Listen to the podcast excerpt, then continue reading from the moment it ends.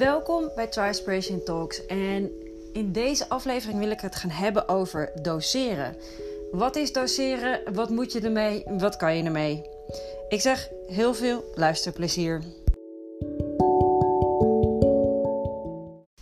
Ja, doseren. Wat is dat dan eigenlijk? En dan heb ik het over duursport. En bij de duursport is het natuurlijk heel handig als je kan doseren. En ik kan, zal ik je een klein geheimje vertellen. Vrouwen zijn hier ongelooflijk goed in. En ik denk zelf dat dat te maken heeft met dat wij iets minder testosteron in ons lijf hebben. En onszelf niet zo snel laten opjagen door anderen die om ons heen staan. En wat anderen er eigenlijk verder van vinden. Hoe snel je wegstart en weggaat eh, in een wedstrijd. Al laten we ons natuurlijk, natuurlijk wel een klein beetje opjutten. Maar ik denk dat we dat minder doen dan de mannen. En we sneller uh, over kunnen gaan op. Nou ja, wat uh, nou ja, over doseren. Dus hoe je dus gewoon goed kan verdelen.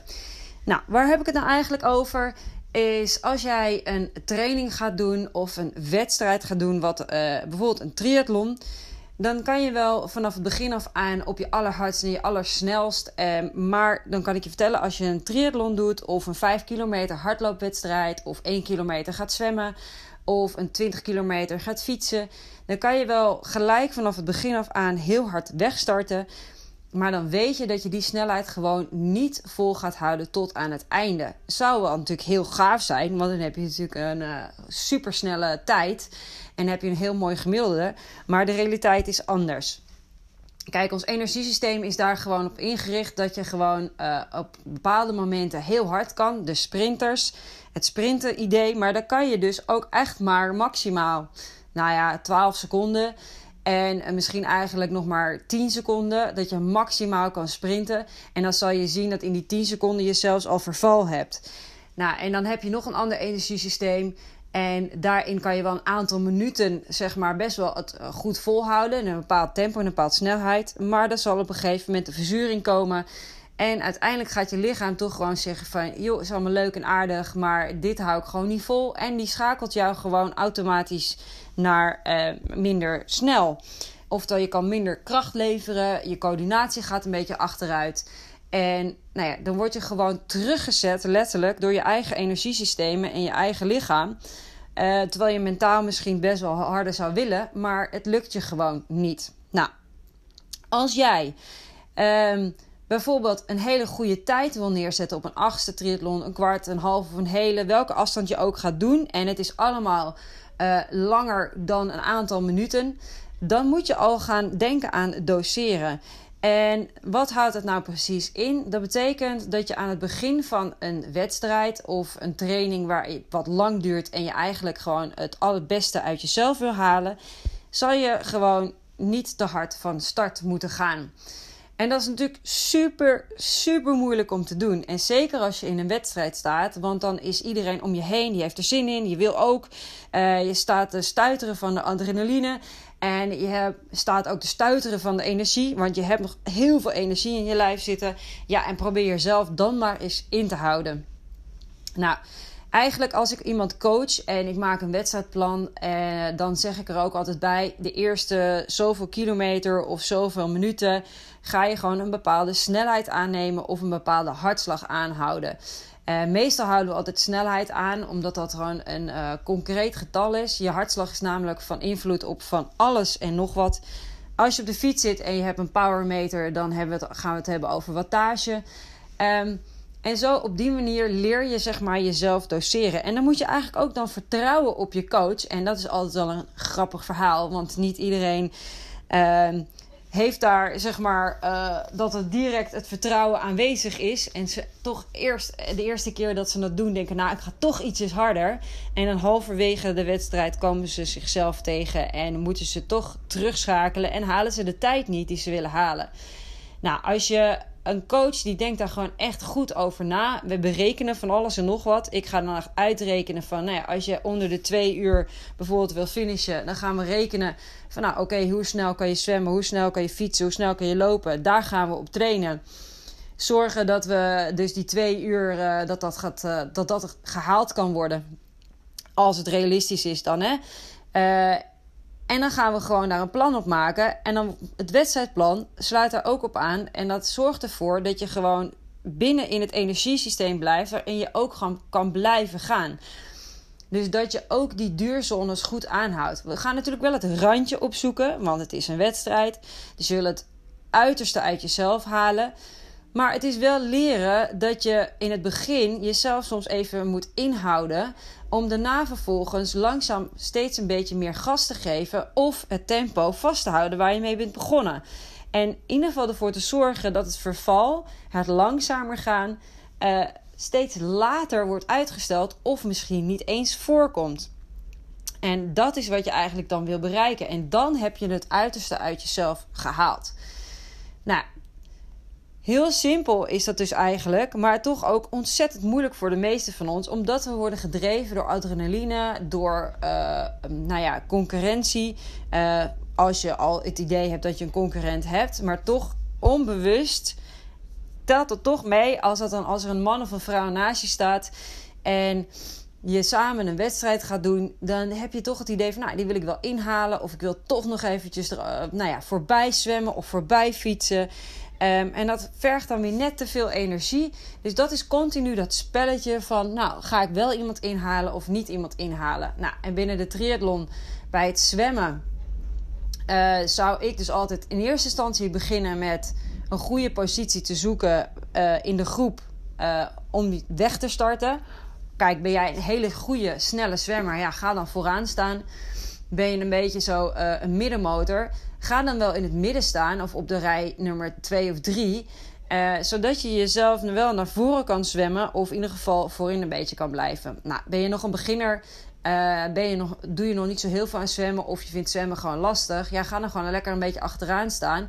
En ga dus ook zorgen dat je niet te veel energie verspilt. In het begin van zo'n wedstrijd. Ik zie zwemmen altijd als een goede warming-up je gaat je lekker je lichaam warm draaien. Je kan natuurlijk best wel proberen uh, zo snel en zo goed mogelijk te zwemmen. Maar het is nog steeds geen sprint. Want binnen de zwemwereld is alles wat wij bij triathlon doen, is gewoon lange afstand. Of we nou een achtste doen of een hele of alles ertussenin. Het is gewoon binnen de zwemwereld is het gewoon lange afstand zwemmen. Nou ja, als ik dan weg uh, ga in zo'n start nou, de eerste 50 of 100 meter is altijd wel een beetje een gevecht. Want we zijn met heel veel uh, mensen die tegelijkertijd wegstarten. Uh, dus je moet altijd je plekje zoeken. Maar daarna is het gewoon zo snel mogelijk in je ritme proberen te komen. En de rust en ontspanning te zoeken en te vinden. En jezelf dus niet over de kop te gaan zwemmen. Want je, daarna moet je nog fietsen en nog hardlopen. Nou, bij het fietsen als je dan uh, start met het fietsen, dan zeg ik altijd van 1. Begin met eten, drinken, aanvullen. Want dat heb je bij het zwemmen niet kunnen doen. Dus zorg eerst goed voor je lijf en ga er niet als een malle weg fietsen. En meestal bij de meeste triathlon fietsparcours uh, moet je in het begin altijd vrij veel bochten maken. Dus ja, het heeft ook geen zin om dan in één keer door te knallen ergens in de 30 km per uur of harder. Maar ga gewoon uh, rustig fietsen. Zorg dat je zo kort mogelijk in de wisselzone bent en ga weg. Want de meeste tijdverlies heb je als je in de wisselzone staat. Dus wil je tijdwinst, gestapt zo snel mogelijk op je fiets en ga. En begin desnoods gewoon lekker langzaam te fietsen, maar je bent wel onderweg. Je bent weg uit die wisselzone. Eten, drinken, zorgen dat je je hartslag weer een beetje omlaag brengt, je ademhaling weer tot rust brengt ritme oppakken. En meestal ben je dan twee kilometer verder ongeveer. En dan kan je langzaam je tempo gaan opvoeren. En dat is dus doseren. Dat is dus accepteren dat je in het begin misschien wordt ingehaald door al die mensen die als een malle wegknallen. Maar jij blijft gewoon bij jouw plan en bij jouw idee. En je laat je niet gek maken door degene die naast jou uh, staat op de fiets. En je gaat gewoon rustig weg. Ik heb het heel vaak altijd zo gedaan. En het grappige is, is dat ik meestal na een verloop van tijd gewoon weer met andere triatleten aan het inhalen was op de fiets. Oftewel, zij hadden zich opgeblazen en ik kon hem gewoon op een gegeven moment door te dekken en de snelheid oppakken en dat ook gewoon continu volhouden. Ik ging daar niet proberen nog sneller te fietsen. En het gaat gewoon zoals het gaat en het loopt zoals het loopt. Soms heb ik ook wel eens gehad dat er dan een uh, triatleet voor mij fietste en eigenlijk net iets te langzaam voor me ging, maar eigenlijk net te snel om goed in te halen. En dan was het altijd de keuze: wat ga ik doen? Ga ik er keihard voorbij en proberen op uh, al mijn krachten ervoor te blijven? Uh, wetende dat ze ook gewoon 12 meter afstand moeten houden. In verband met steren, wat niet mag. En of blijf ik zelf op 12 meter afstand. Um, en accepteer dat ik misschien, misschien zeg maar, ietsjes langzamer ga dan dat ik denk dat ik zou kunnen. Nou, ik heb allebei uh, wel eens gedaan. En soms pakte het goed uit als ik dan ging inhalen. En dan uiteindelijk bleek ik toch sneller te kunnen fietsen. En ging dat ook gewoon goed. En had ik nog genoeg energie over voor het lopen. Soms heb ik dat ook gedaan en dan had ik me kennelijk toch opgeblazen. Het voelde goed, voelde lekker. En toen dacht ik, oké, lekker doortrappen. En dan was ik aan het hardlopen en dan ging het in de eerste vijf kilometer nog prima. Maar daarna liep ik toch tegen een soort muur op. Dus ja, dat is wel het risico, zeg maar. En dat is elke keer het spelletje van, ja, ga ik wel inhalen, ga ik niet inhalen. Soms heb ik gewoon geaccepteerd en ben ik gewoon bewust achtergebleven. Uh, en alleen als ik zag dat die persoon voor mij echt aan het inzakken was en echt te langzaam ging, dan ging ik er meestal wel voorbij. En soms accepteerde ik het gewoon en dan ging ik gewoon ietsjes langzamer of eigenlijk het tempo wat ik sowieso al van plan was om te fietsen. Want toen dacht ik, ja, weet je, ik wil gewoon een goede halve marathon lopen of een goede marathon. Uh, ik, ik doe namelijk voornamelijk lange afstanden. Ja, en dan moet ik me nu in mezelf niet over de kop gaan fietsen. Ik wil wel goed fietsen en ik wil een goede tijd fietsen. Maar ik moet mezelf niet opblazen. Um, want mijn spieren in mijn benen, die nu aan het fietsen zijn, die moeten straks allemaal ook nog gaan hardlopen. En dan komt er ook nog een stukje schokbelasting bij, wat ik bij het fietsen natuurlijk niet heb. Nou, als je dan het fietsen gehad hebt en je stapt af, de eerste kilometers bij het lopen. Um, nou, ik weet niet of andere triatleten dit wel eens hebben ervaren. Maar ik heb altijd heel vaak dat ik de eerste kilometer geen idee heb dat ik aan het rennen ben. Ja, ik weet dat ik aan het rennen ben, maar mijn voeten die moeten dat gevoel nog even krijgen. Um, dus langzaam begint het bloed op een andere manier rond te pompen in je lichaam. En na een kilometer dan denk ik eindelijk van... oké, nu voel ik alle tenen weer, alles in mijn lichaam voelt weer goed. En nu kan ik langzaam uh, gaan opbouwen in het hardlopen. Dus ik loop die eerste kilometer echt altijd heel relaxed weg. Uh, ik heb gewoon een lekkere passequentie erin zitten. En ik probeer gewoon voornamelijk op ritme te lopen. En nog niet zozeer op tijd. En als ik langzaam uh, nou ja, het lopen weer goed voelt als gewoon echt hardlopen. Uh, meestal kom je dan ook in die eerste kilometer ook wel een drankpost tegen. Want meeste wedstrijdorganisaties hebben dan na zo'n wisselsonne direct een drankpost staan. Uh, dus daar maak ik zeker gebruik van. Ik gooi meestal wat water over me heen uh, ter afkoeling. En ik drink ook nog het een en ander. En soms dan eet ik ook nog wat. Tenzij ik uh, in de laatste kilometers van het fietsen nog een gel over had. Dan neem ik die meestal nog eerst in voordat ik ga wisselen. Dus dan heb ik voor de eerste kilometers van het lopen in ieder geval mijn voeding al geregeld. Dus dan hou ik het voornamelijk bij gewoon drinken. En zorgen dat de vochthuishouding ook weer goed geregeld is. Nou, als dat dan allemaal gedaan is, ik zit lekker in mijn ritme, ik heb de drankpost gehad. Nou, en dan ga ik kijken op mijn horloge. Goed, welk tempo loop ik nu? En kan ik langzaam uh, gaan opbouwen naar het tempo dat ik in mijn hoofd had. En wat ik zo lang mogelijk wil volhouden tot aan die finish toe. Uh, om dan uiteindelijk die tijd te halen die ik wil halen. En als je dus echt goed doseert en echt goed verdeelt, daarnaast je voeding uh, onderweg en je vochthuishouding ook nog even goed regelt, dan heb je dus uiteindelijk zo min mogelijk verval. En dat is wat, je, wat er het resultaat is als je goed gaat doseren. En dit moet je leren in trainingen. Dus in trainingen moet je jezelf soms bewust uh, gaan inhouden en echt soms in duurzone 1 of in zo laag mogelijke hartslag uh, gaan fietsen of gaan hardlopen. Uh, en echt voelen van hoe kan ik zorgen dat ik in een lekker ritme zit. Wanneer geef ik veel kracht? Wanneer kost het me veel energie? En dat je dat ook voelt van je lichaam gaat aanvoelen uh, wanneer je het rustiger doet of een beetje min, meer uh, gas geeft of heel veel gas gaat geven en alles wat daartussenin zit. Als ik triatleten coach, dan uh, hebben we altijd hartslagzones. Uh, sommigen hebben ook een wattagemeter en dan hebben we ook uh, de powermeter erop zitten. Maar ik geef ook altijd aan wat het zeg maar de gevoelswaarde zou moeten zijn. Want de vorm van de dag telt natuurlijk ook.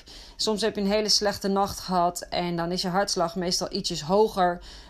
En dan kan je niet dat lopen wat je wil lopen of dat tempo fietsen wat jij zou willen fietsen. Um, en dan zeg ik, pak dan je gevoel en ga op gevoel zeg maar fietsen of uh, hardlopen of zwemmen. En uh, dan kijken we achteraf wel wat je hartslag daarvan gedaan heeft. Dus, en dat is ook om te zorgen dat je je lichaam voelt, aanleert voelen, zeg maar. Dus voelt wat er gebeurt en voelt wat, of je ietsjes meer kan of iets minder kan. Want op wedstrijddag is je hartslag door alle adrenaline in je lijf meestal ook altijd ietsje hoger. Maar door al die adrenaline kan je meestal ook net ietsjes harder, net ietsjes meer dan wat je in de training zou doen. Want je wordt ook meegesleurd door supporters, door andere atleten die bezig zijn. En dat, dat heeft heel veel invloed op hoe jij je voelt en wat er met jou gebeurt. Zowel positief als negatief. Um, en als het negatief wordt, dan is het natuurlijk een mentaal spelletje hoe je daar dan weer mee om kan gaan. Maar dat leg ik heel graag uit uh, een andere keer in een andere podcast. Um, maar dit ging in ieder geval over doseren. En ik ben heel benieuwd of jij daar wel eens wat mee doet. Of je daar wel eens een spelletje mee doet. Of je dat wel eens traint. Uh, en hoe je dan voor jezelf zo'n plan opbouwt. Nou, laat het me gewoon even weten. En als je er ook nog vragen over hebt, laat het ook vooral even weten. En voor nu zeg ik dankjewel voor het luisteren. En tot de volgende keer.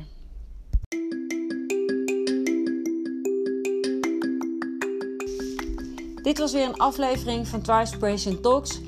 En vond je dit nou een hele leuke of nuttige aflevering? Laat vooral even een review achter. En ik zou zeggen, vergeet je ook niet te abonneren, want dan hoef je niks te missen van elke aflevering van Trispiration En ik zou zeggen, een hele fijne dag.